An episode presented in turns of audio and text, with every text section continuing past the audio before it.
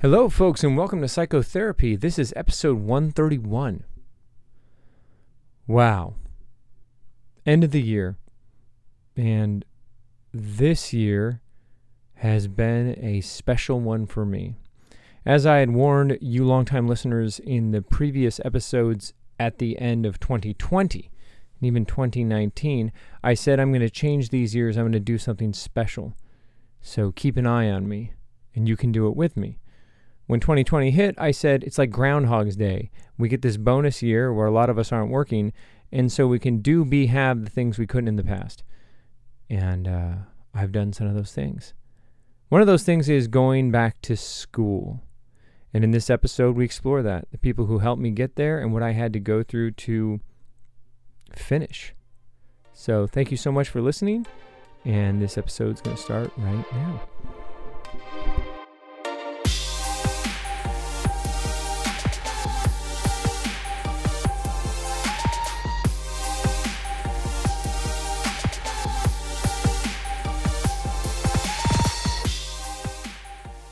There's a lot of passion in failure. And failure, I've said before on this show, is trying. You can't fail if you don't try. And for a lot of us out there who were ambitious and motivated, we failed a lot. You know, the great successes, they, I don't know how they do it so quickly. Uh, sometimes, I guess, opportunity, preparation, luck, family, wealthy parents, or connected parents, then you're going to have a shortcut, or if you meet someone at the right time. It wasn't my case. So there's a lot of passion in failure. And then there's a lot of passion in success. For reasons I don't really know, but I thought it would be kind of fun, I went to Audible, not a sponsor, but I'd be happy if they were. And I went to my included books today and I looked up motivation pretty broad topic, right? I found the free books because this is just to hear what those books would be about. It's not something I've listened to in a long time. Uh, the stuff I listen to is 8.0 of that. You know, if that's the first step in learning the human condition and the relationship between the eternal and the monkey person that we are, the stuff I'm onto now is a little more advanced and more difficult to listen to because it's not as entertaining, but uh, great if you're trying to extract meaning. Okay, so what did this book say? it says the same thing that all these books say, and it's find out what your why is. Why do you want to do this? Uh, make a list. And then they always have these PDFs or some kind of thing that you're supposed to write down, which is amazing to me because 99.999% of the people who listen to these books are not action oriented people. And so to have someone who's deciding to do a small step in the direction of their improvement and asking them to get out a piece of paper when they're probably listening to this at the gym or listening to this because someone recommended it to them is a tall ask. But there's still the same thing. The thing I heard many years ago is the same message now, and that is make a plan, find out what you want to do. If you want to run a marathon, join a group of people who run and take tips from them and learn the culture and start out slow and all this nonsense, right? Join a group of marathon runners if you're just starting to run? Oh my God, that is terrible advice. So I looked up a couple of these people, and the people who are telling you to run marathons hadn't run marathons. And the people who were, who are telling you to like jump out of airplanes or do all this risky stuff, they hadn't done it.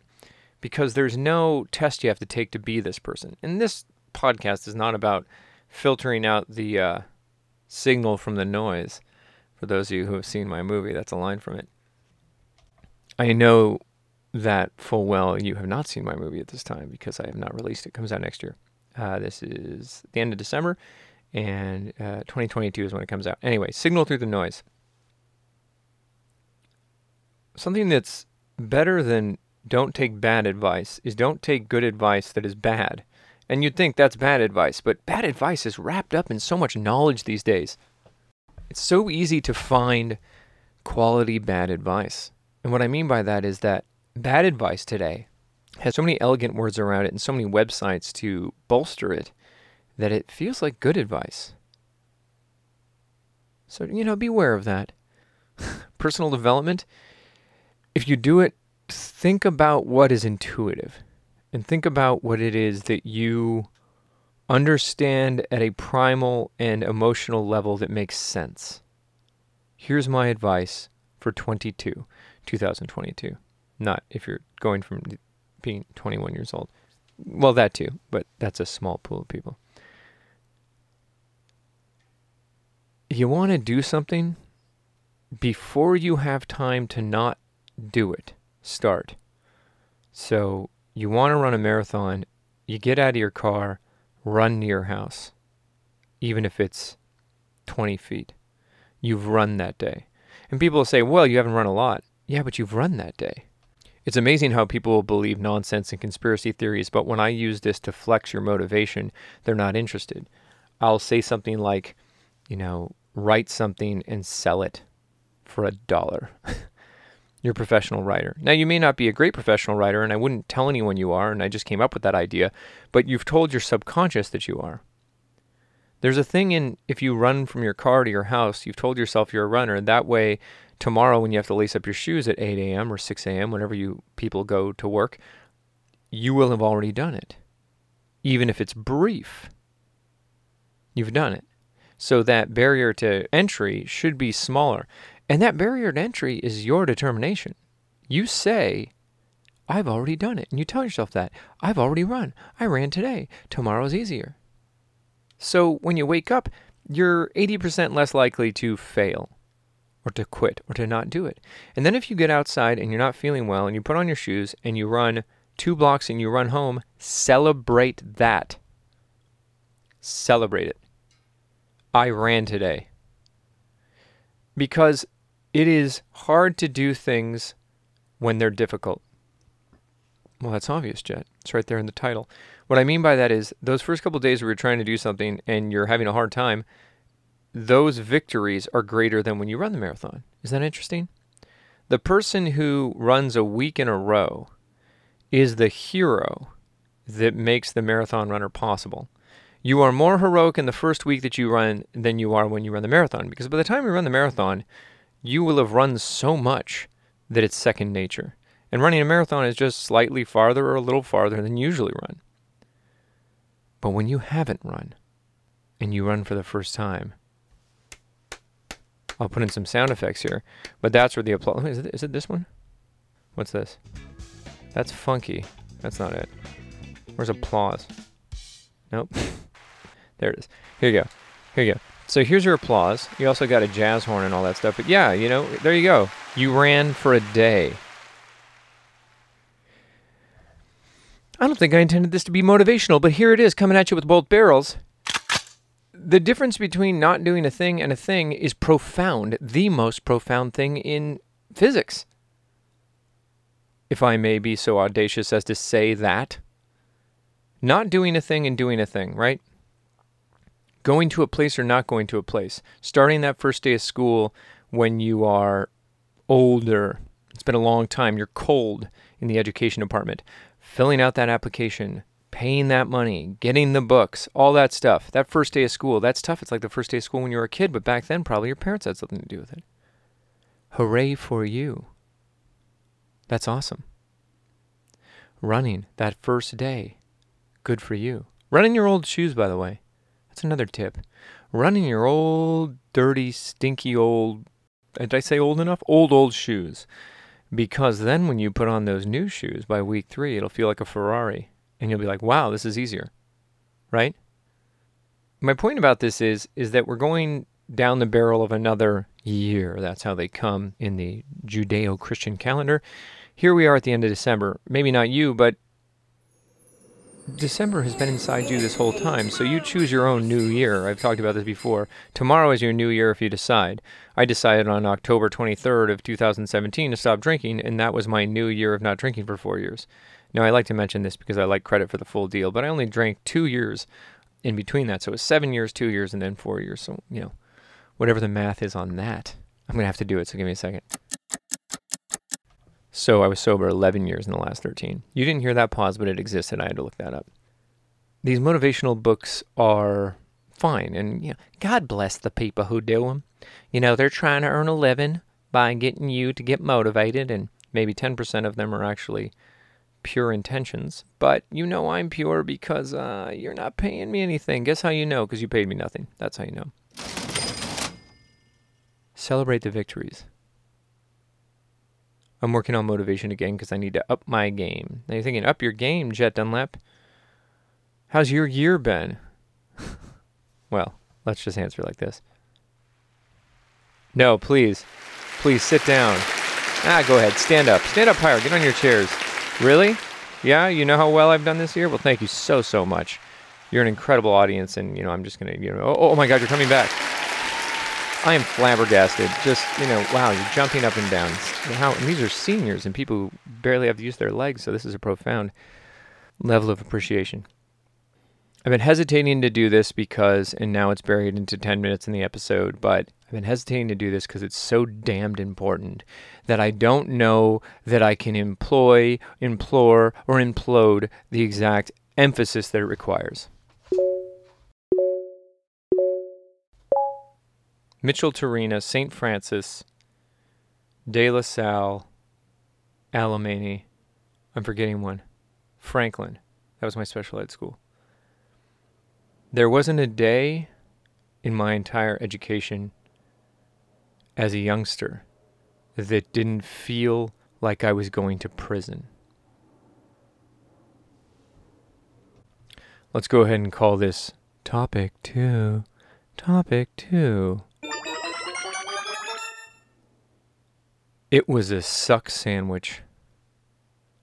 I dreaded it. I dreaded school.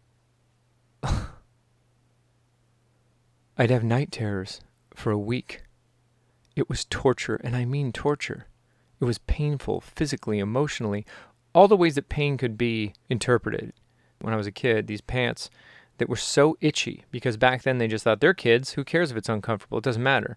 They hadn't invented the idea that children should be comfortable as well, as opposed to what it was back then, which was shut up. Who cares? You wear the cheap stuff. So it was physically uncomfortable. It was emotionally just the worst. The teachers were terrible, horrible, selfish people, as all teachers are, as you know, I believe on this show. Their only intention is to squash dreams and tyrannically rule over people who are smaller than them because they're weak and they are small, and the only way they ever feel they have power is by finding children and crushing them.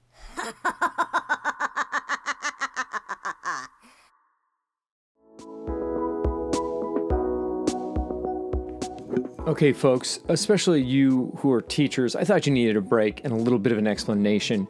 Don't worry, I'll go into it a lot in a minute, but I had to pull out of the show to just give you a bird's eye view if this is your first episode. I was tortured by teachers um, when I was young, and this has gone on for the 30 years I have been educated. And uh, in my experience, the ones that I know of are about the same. Now, there are exceptions, and I'm sure you are one of them. I've also been tremendously helped by teachers.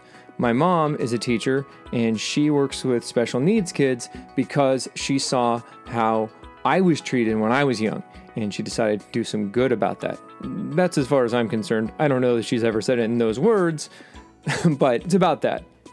My point is that I'm going to keep speaking to my experience and my opinions about it, but if it offends you, remember, it's not about you unless you taught me, in which case, you deserve every second of this. Now back to the show. It was horrible. When I went to special ed for a year because I failed, second grade because I did not meet the standards of the school I was going to. It was even harder. The teachers were a little bit nicer, but I was in a class with people who I don't know what you call it anymore, but mentally developmentally disabled is the word I was looking for, and uh, and people who had severe handicaps, and um, and then myself and my disability. I want you to understand made me equal to them in uh, in our ability at school. So I was not better than them. Uh, cognitively, with the case of the people who had mental disabilities that kept them in a younger version, um, our processing power wasn't the same. Let's put it that way. And for neither of us was that our choice. So again, I'm trying to emphasize, and this is not PC. This is because I actually knew these people, and they tried their asses off. But uh, I was in a class with people of that level of uh, developmental disorder. Okay, And if someone was offended by this and they didn't go to special ed when they were in second grade, like me, then you're the worst monster in the world because I went there. And when I threw up, uh, they wouldn't let me go to the bathroom because they thought I was lying. So I threw up in my mouth and uh, threw up on the table. The, and I was so embarrassed. That kind of stuff happened. And that's not to gross you out, but if you're offended by people's lives and their usage of words, this is a sidetrack. So uh, sorry about pulling off the freeway of my thoughts. But you are the worst person on earth. But we got that. Anyway, so special ed was especially hard. And uh, I got chickenpox that year too. But I remember my mom who was always my advocate. But we, we clashed occasionally because it wasn't easy to have a son like this, especially when you were a child. My mom, you know, uh, presented me to the world or took me into Earth as my creator when she was a teenager. And it's just astounding. At the time, too, because it's not like it was today, uh, fight for a kid who had a severe learning disability that the teachers just wanted out of school because it was more difficult to teach him than it was not to. I applaud her, and uh, and recently for Christmas I got to have her open my diploma, where I graduated at the top of my class from one of the most difficult business schools, top ten percent of business schools last year, and uh, I graduated um, summa cum laude, and I got to give her that um, that degree. And there's a picture. I'll probably put it up as the artwork. So school was torture and special ed was more torture. But let me tell you this really quick story. I remember that song, Ooh, child, things are gonna get easier. I'm not a singer, but I don't know the name of it, so I had to sing it, right? I remember my mom and I were in their 66 Mustang, which is probably cool now because it would be a classic, but then it was like, you know, it was 2003, let's say. I'm not that old, it's just my parents had an old car. And this thing couldn't drive in the rain, it would backfire, it had its issues and it was a little damaged. It was not fancy. It was a hand-me-down. My parents were young; they would take whatever they could. And my mom was um, driving me to school, and I remember us both crying because I think I was pleading with her not to go to school, and her empathy wanted to let me not. That's how bad school was, and that went on more or less. Junior year, I turned it around. Freshman, sophomore year of high school, I was bullied. I stopped taking that shit at some point and flipped the coin on that. If you've heard the show before, you know that at one point in sixth grade, I saw a kid get slapped in the face by a teacher. I told my mom. My mom got very angry because this teacher was picking on me as well. And because of my mom's defense of this student and her desire to not have me be infected by that violent environment, they stuck me into the library in a corner on a computer and they gave me software to teach myself for eight months. And I didn't know how to use software because remember, I was severely dyslexic. So I sat in a corner for eight months doing nothing for six hours a day, staring at a wall.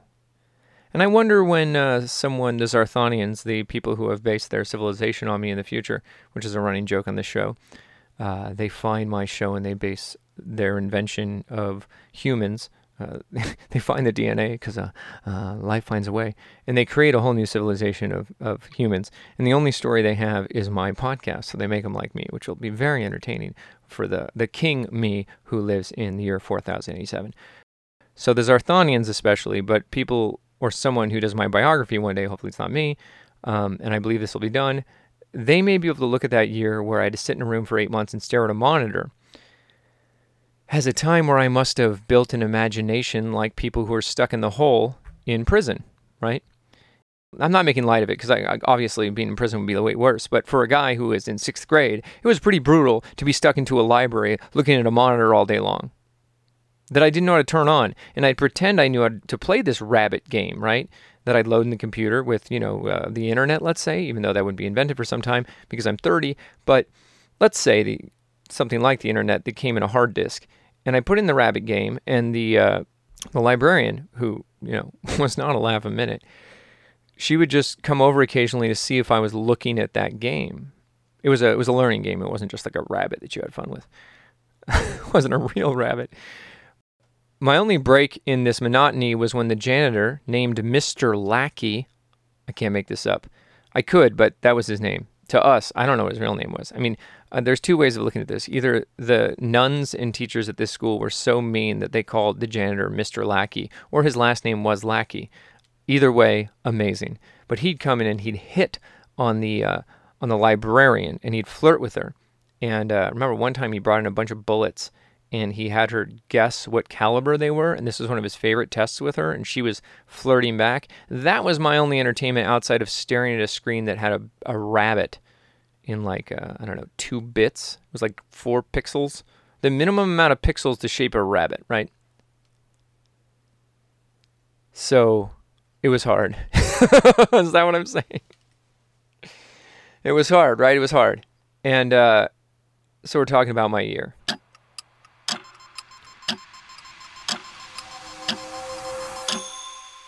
Let me tell you something. There are two women who are responsible. Whew, this this feels something. Huh. There are two women who are responsible for my uh, formal education. The, the two women who, without whom, I would not have graduated top of my class at my age from a prestigious school. And that is my mother, who fought for me. I went to educational therapy three times a week. So I went to more, because she paid for it out of pocket. Um, and I went to a regular therapist and I went to school. So for a guy who was struggling in school, I went to more school than anyone else. Plus, I stayed after class and I went to summer school. That's all the way through high school. She never gave up on me. She always fought the schools. And then uh, this last year, my wife proofed all my work. And she helped me in ways that I can't even describe. What they have assisted in is creating a person that I could not have believed would exist when I was a kid.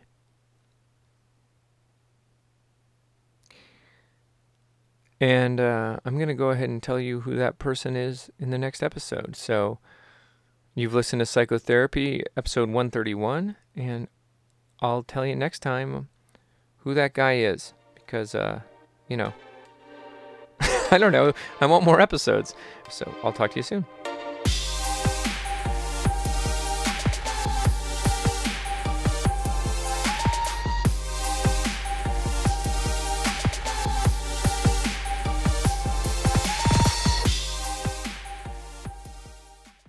You like today's episode, please let us know by liking today's episode or subscribe. And we look forward to your patronage in the next episode that picks up right after this, where we tell you about who I've become since I started this show nearly three years ago.